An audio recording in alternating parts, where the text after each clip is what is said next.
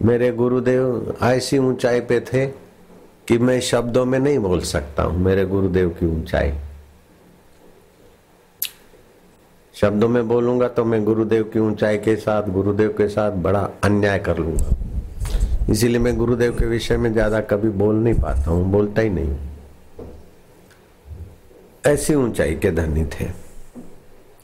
और फिर वो गाते थे। भारत जो भलो करे शादते आबाद रख। भारतीयों का बल्ला करो, शाद आबाद करो।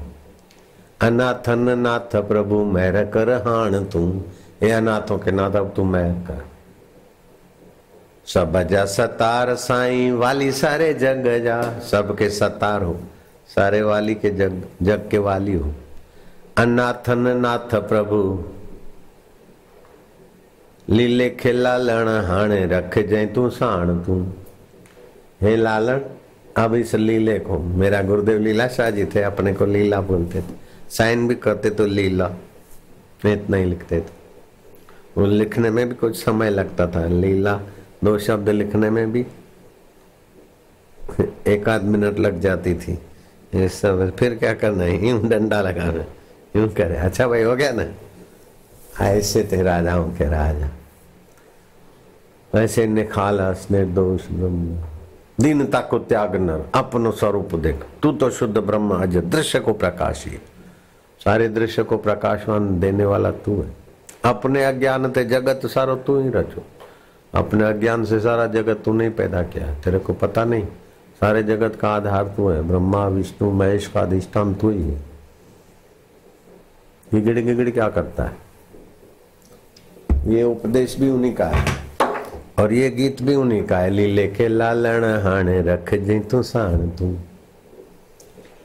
ये महापुरुष की महानता है, उनकी विशेष पुरुषों की विशेषता है।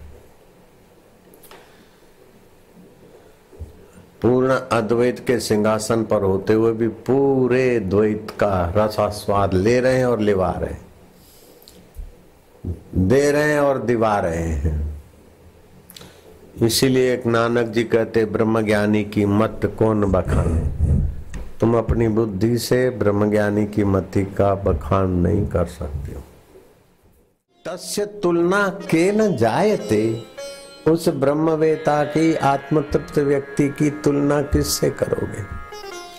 मैं बिल्कुल पक्का आपको विश्वास पूर्वक कहता हूँ, मेरे गुरुजी के संकल्प में इतना सामर्थ्य था कि गाड़ी गोपालपुर स्टेशन से उठ चुकी है।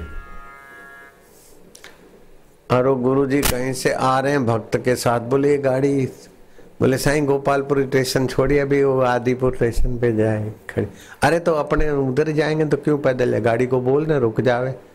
साईं, वो स्टेशन छोड़ चुके अरे, तू रेलवे का ऑफिसर बोल रहे रुक, माई रुक रुक जा, बी माई बी। उसने बोला वो संकल्प ने गाड़ी रोक दी। जल्दी जल्दी चले गाड़ी में बैठ गए। अरे तू तो बैठ गया तू तो, तो रेलवे का ऑफिसर मेरे लिए टिकट ले आ। सही प्लेटफार्म छोड़ दिया अरे छोड़ दिया तो क्या है टिकट तो ले आ जा। जा हो गया। प्लेटफार्म छोड़ चुकी गाड़ी फिर वो टिकट लेके आया बैठा। रहे बैठा है तो गाड़ी रोका है तो चालू तो कर क्या ये ले कर मंडल और चुल्लू भर के पानी के तीन हल माई हल हल माई हल चल भाई चल। चल मैं तीन बार बोलना वो इंजन ड्राइवर इधर उधर खटपट कर रहे, उसको डंडे मार रहे, उसको लोहे से पीट रहे, क्या है ब्लॉकेज? कुछ है नहीं। स्टीम बराबर है ये भी बराबर है, क्या है? वो तीन छांटे लगे वो गाड़ी चल पड़ी। ऐसे मेरे गुरुदेव को मैंने ये भी देखा हम गुरु, श्री चरणों में रहते थे नैनीताल से। हमको हरिद्वार जाना था। तो मुरादाबाद होके गाड़ी जाती। हरदोई की गाड़ी मुरादाबाद होते हुए हरदोई तो गाड़ी बदलनी होती जंक्शन पे। तो वो गाड़ी, हमारी गाड़ी थोड़ी लेट पहुँची और वो गाड़ी चलने को थी। लेकिन कनेक्टेड था वहाँ के पैसेंजर लेना तो वो गाड़ी का आना और उसका विसल बजाना और टीटी इंतज़ार कर रहा था, हरी तो हम सामान उठाए। तो विसल मारे तो हमारे साई ने कहा कि जरा रुकना भाई अब। अरे बोले, बाबा, ये कोई बैलगाड़ी है क्या? तुम्हारे कहने से गाड़ी रुकती है क्या? फुर फुर तो मैंने टीटी को कहा हम बापू जी के फ़र्स्ट क्लास के पैसेंजर है कनेक्टेड है। अरे बाबा, तुमको क्या पता टाइम हो गया, बहुत लेट है लेट टुडे मेरे को बोले, नहीं नहीं नहीं, साहब तू ना चल, कुछ तू नहीं बताओ। साहब जरा दया करते थोड़ा, अभी ला रहे ना सामान। तो हम जल्दी जल्दी, वो गाड़ी से, वो गाड़ी में सामान तो आना ही था, वो उसको हाथ जोड़ रहे अब मुझे पता था कि जरा सा यूँ कर दे तो साहब की बदली कैसे हो जाए और साहब की नींद आराम हो जाए।